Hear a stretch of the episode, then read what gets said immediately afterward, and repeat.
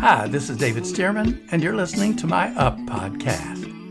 And today I want to talk about resting in the everlasting arms.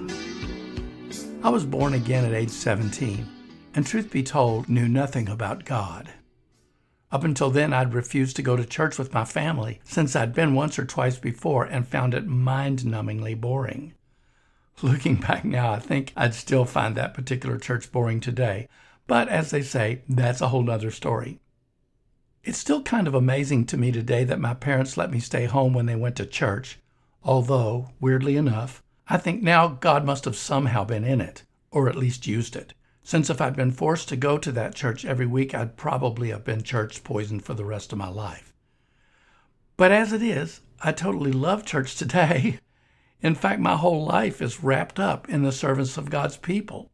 So, in the end, thankfully, everything did work out just fine. Which brings me to a point. Even when I was away from Him, it seems God was watching over me. And God's been watching over you too, trying to reach you and help you in any way you'd let Him. He was even doing it when you were far away from Him. And yet, since He'd given you a free will, He couldn't stop you from making some of those bad decisions, although He wanted to, and ultimately did find a way to get the gospel to you and get you saved. But now that you're born again and want to do His will, you're experiencing the love and care of your Heavenly Father on a much higher level. Now you're living in covenant with Him, and all the care and provision He offers in His Word belongs to you. In short, God has promised to watch over, protect, and care for you all your days. And you can't earn it because the price for it has already been paid in full. It's a free gift, sealed in covenant, signed and ratified in the precious blood of Jesus Christ. Therefore, receiving God's love, care, and provision doesn't depend on the perfection of your behavior.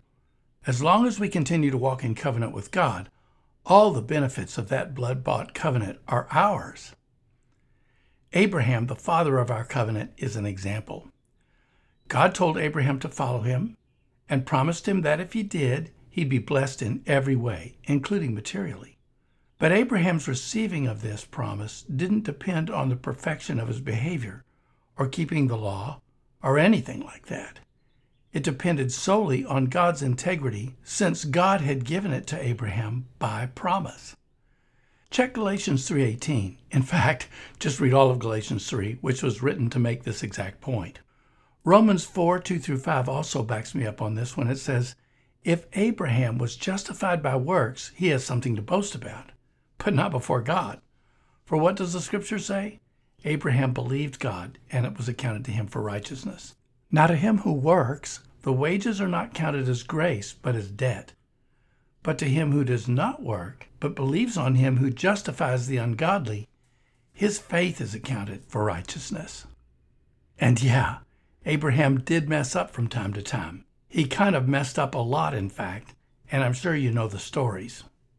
He gave Lot half of the promised land that God had given him. And then there was that handmaid thing. Good grief. And a couple of times with both Pharaoh and Abimelech, he disowned his wife because he was afraid those rulers would kill him for her. Not cool. Ask Sarah. Definitely not cool. So, how did God respond to this? Did he throw up his hands in the air and say, Sorry, Abe, the deal's off. You're a slime bag. I'm out of here? Nope. He actually rebuked Pharaoh and Abimelech over it instead and moved them to return Abraham's wife and load Abraham and Sarah down with riches. In fact, it was Abraham's failure that God used to provide the riches God had promised him from the beginning. So God can actually make our failures work on our behalf. So, am I saying just do whatever you want and count on God to cover you? No, of course not. The Bible clearly teaches us to walk in holiness as we should. It's how we serve the Lord. But Abraham, like us, wasn't perfect, and God saw this and cut him a little slack. Thank God for a little slack. It's called grace. I'm pretty sure you've received some of it as well, as have I, since I'm not perfect either. Because God wants our hearts, not our perfection. And as long as we're doing our best, He's going to make up the difference. But the bottom line here is that God blessed Abraham both when he got it right and when he didn't, because his promise to bless Abraham was not contingent upon his perfection. His promise was based on covenant and received by faith, not by works. Again, there's a lot more about this in Romans 4 and Galatians 3, and thank God Paul put it there, since it seems we still need to be reminded of this today. Thing is, it's so easy to fall into a works mentality. For instance, when you hear people teach about prosperity today, it's always distilled down to sowing and reaping.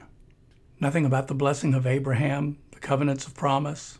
It's always about the sowing because that's a work. And I guess it's just human nature, but we do love the works. Yes, I do believe in sowing and reaping.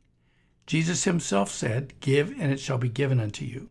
Good measure, pressed down, shaken together, and running over. And that's because God's so generous. And I love the giving. I love to do it. I love to support my church and my pastors. I love to help missionaries. And I trust that God multiplies what we sow. But I don't think the entirety of my financial well being or even my prosperity rests solely upon my own giving. Since Jesus also said, Look at the birds of the air, for they neither sow nor reap nor gather into barns, yet your heavenly Father feeds them. And then a little farther down he says, Consider the lilies of the field, how they grow. They neither toil nor spin. And yet I say to you that even Solomon in all of his glory was not arrayed like one of these. Then he goes on to say, But seek first the kingdom of God and his righteousness, and all these things shall be added to you. Now think about it. He's talking about some pretty big blessings here big prosperity. Solomon's glory, who was the richest of all Israel's kings. And here we have Jesus teaching us that God will take care of and even bless us in these ways, no matter what we do or don't do. And in this, all he asks of us is to seek first God's kingdom, which is the very thing we're all trying to do. So here, beyond our giving or good works, we have a stronger, deeper, and even more foundational promise, and one upon which we can always rest that God will take care of us, meet our needs, and bless us, no matter what. And why? Because it's based on covenant, because it was purchased for us on the cross when Jesus lost everything, even his robe, which was his clothing. He did hang naked on that tree, you know. As Paul said in 2 Corinthians 8 9, For you know the grace of our Lord Jesus Christ, that though he was rich, yet for your sakes he became poor, that you, through his poverty, might become rich. We can't earn that, folks. That was purchased for us by the blood of God's own Son and we receive it only by grace through faith. Bottom line, it's time we quit depending on our own works when it comes to receiving God's promises, whether they be for salvation, healing, finances, or whatever. Let's count on the one who gave his life to ensure our well being and prosperity. Let's trust in him who, as Deuteronomy 33 26 and 27 puts it, rides the heavens to help us and underneath are the everlasting arms. Yeah, let's do that. Let's quit depending on our works alone, trust in the integrity of God's promise, and rest in the everlasting arms of a faithful Father.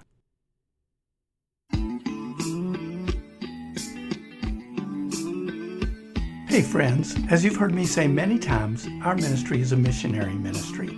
We teach, train, and evangelize in lots of different countries. But the thing about going to these places is that you don't get paid for doing it. That's why we need partners, folks who join hands with us to enable the spread of the gospel. On the donate page of davidstearman.com, there's a link that says donate here. If you tap on that, you'll have a choice to sow one time or monthly. If you feel led, choose monthly to become part of our regular partner family, helping us take God's Word to a needy world. Thanks for listening, and God bless you.